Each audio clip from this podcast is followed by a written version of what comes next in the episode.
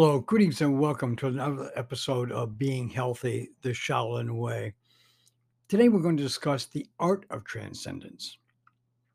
Now, Plato said we must close our eyes and invoke a new manner of seeing, a wakefulness that is the birthright of us all, though few put it to use. When historians look back at the 20th century, they may conclude that two of the most important breakthroughs in Western psychology were not discoveries of new knowledge but recognitions of old wisdom. First, psychological maturation can continue far beyond our, our, arbitrary, culture bound definitions of normality. There exist further developmental possibilities latent within us all. As William James put it, most people live, whether physically, intellectually, or morally, in a very restricted circle of their potential being. They make use of a very small portion of their possible consciousness we all have reservoirs of life to draw upon, of which we do not dream. Second, techniques exist for realizing these reservoirs of life, or transpersonal potentials. These techniques are part of an art and psychology technology that has been refined over thousands of years in hundreds of cultures and constitutes the contemplative core of the world's great religions. This is the art of transcendence designed to catalyze transpersonal development. As such, it is based on two fundamental assumptions about the nature and potentials of the mind. The first assumption is that our usual state of consciousness is suboptimal. In fact, it has been described in terms such as clouded, distorted, dreamlike, entranced, and largely out of control. This has been recognized by psychologists and mystics of both East and West. It was the culture shaking recognition that man is not even master in his own house. Now, in the words of Ram Dass, we are all prisoners of our own mind. This realization is the first step on the journey to freedom. The second assumption is that although the untrained mind is clouded and out of control, it can be trained and clarified. In this training catalyzes transpersonal benefits. This is a central theme of the perennial philosophy. Or, as Socrates said, in order that the mind should see light instead of darkness, so the entire soul must be turned away from this changing world until its eye can bear to contemplate reality and that supreme splendor which we call the good. Hence, there may be well and art whose aim would be to effect this very thing. Likewise, all scriptures, without any exception, proclaim that for salvation, mind should be subdued. Although practices and techniques vary widely, there seem to be six common elements that constitute the art of the transcendence ethical training, concentration, emotional transformation, redirection of motivation, refinement of awareness, and the cultivation of wisdom. The purpose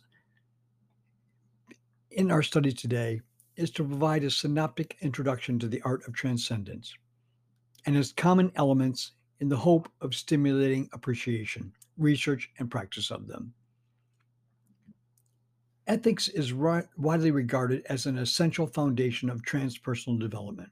However, contemplative traditions view ethics not in terms of conventional morality, but rather as an essential discipline for training the mind.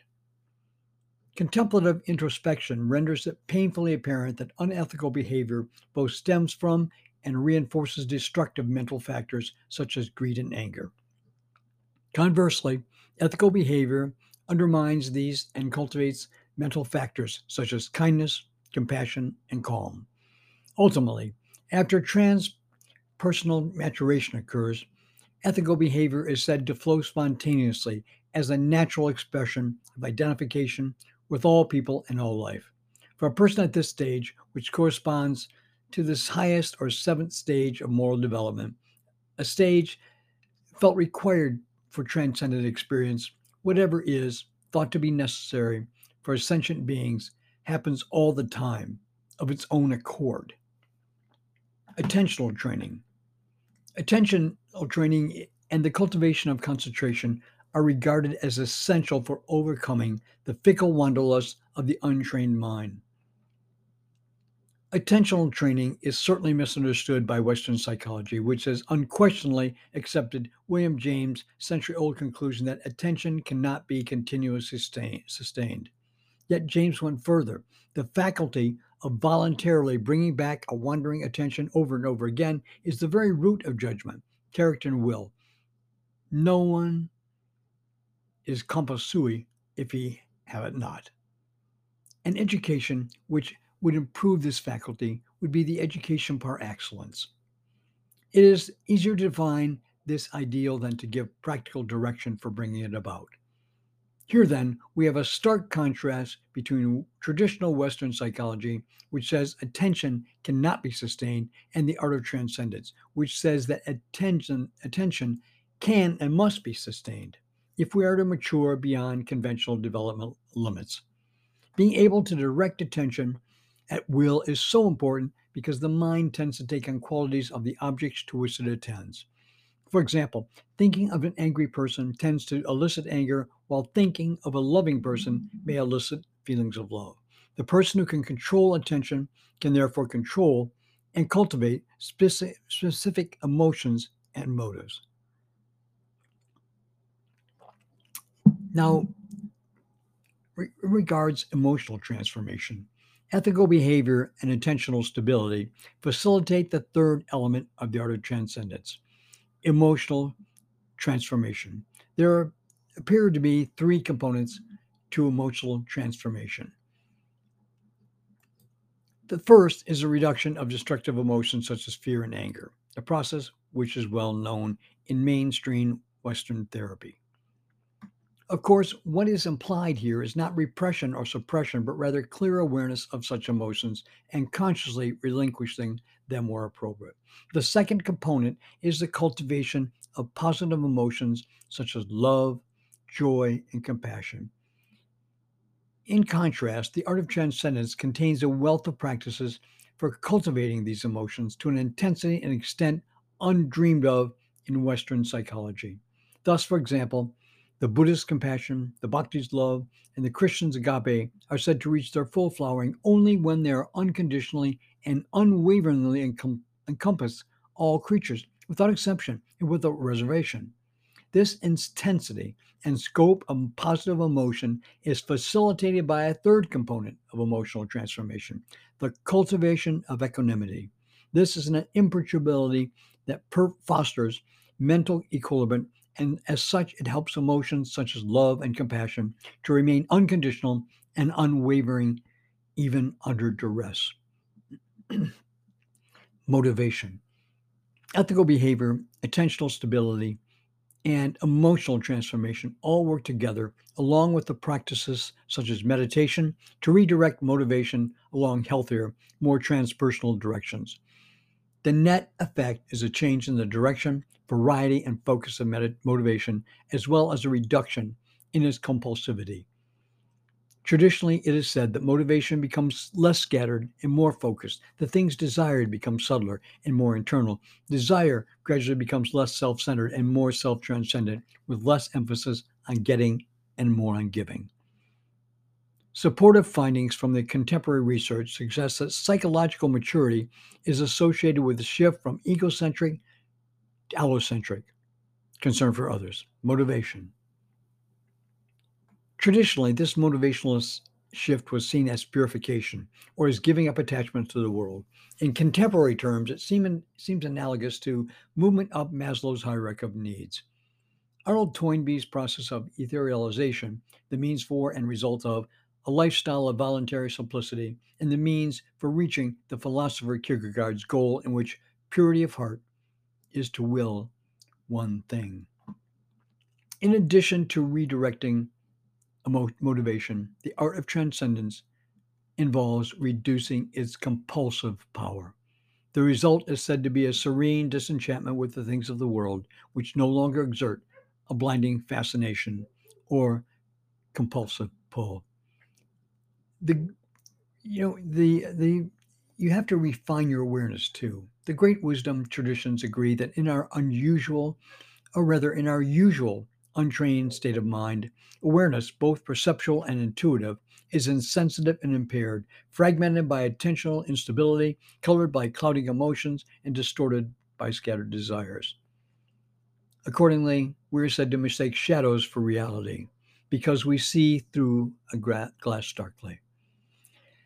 The fifth element of the art of transcendence, therefore, aims to refine awareness. Perception is to be rendered more sensitive, more accurate, and more appreciative of the freshness and novelty of each moment of experience. Likewise, intuitive capacities, usually blunted or blinded, are to be cultivated. One of the primary tools for this is meditation. Meditators notice that both internal and external perception becomes more sensitive, colors seem brighter, and the inner world becomes more available. These subjective experiences have recently found experimental support from research, which indicates that meditators' perceptual processing can become more sensitive and rapid, and empathy more accurate. As a psychiatric historian Henry Ellenberg observed, the natural tendency of the mind is to roam through the past and the future. It requires a certain effort to keep one's attention focused in the present. Refinement of outer perception is said to be accompanied by a refinement of inner intuitive capacities.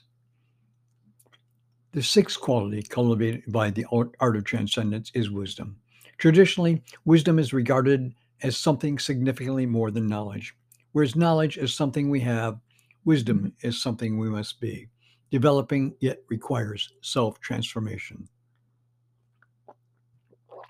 Now, this transformation is fostered by opening defenselessly to the reality of things as they are, including the enormous extent of suffering in the world. In the words of the Psalms, this is the recognition that our lives are only toil and trouble. They are soon gone.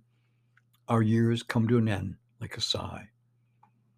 In our own time, it is existentialism that has emphasized this recognition more forcefully, with its graphic description of the inevitable existential challenges of meaningless, meaninglessness, freedom and death, it has rediscovered aspects of the Buddha's first noble truth, which holds that unsatisfactoriness is an inherent part of existence. Both existentialism and the wisdom traditions agree that, in the words of Thomas Hardy, if a way to the better there be, exacts a full look at the worst. Now, deeper wisdom recognizes the sense of being marooned in a no exit situation of limits, and suffering can be transcended through transforming the self that seems to suffer. This transformation springs from the development of direct intuitive insight beyond thoughts, concepts, or images of any kind into the nature of the mind, self, consciousness, and cosmos. This insight is the basis for the transformational liberating wisdom, variously known in the East as jhana, prajna, or mahava, and in the West as a gnosis or scientia sacra. And with this liberation, the goal of the art of transcendence is realized. Now, I've got some disputes with these views, but we'll leave that for a later discussion. These then seem to be six essential common elements, processes, or qualities of mind that constitute the heart of the art and technology of transcendence. Now, that ends today's episode. And uh, if you'd like to learn more about the monks of the Shaolin Temple, go to shaolintempleus.org and or shaolintempleus.net. And if you'd like to learn, or our other website, healthytaichi.com. If you'd like to donate to this program, send your donations by PayPal to Rick, R-I-C-K, at ferreldmoore.com. That's F E R R E L D M O O R E.com. Until the next episode, namaste.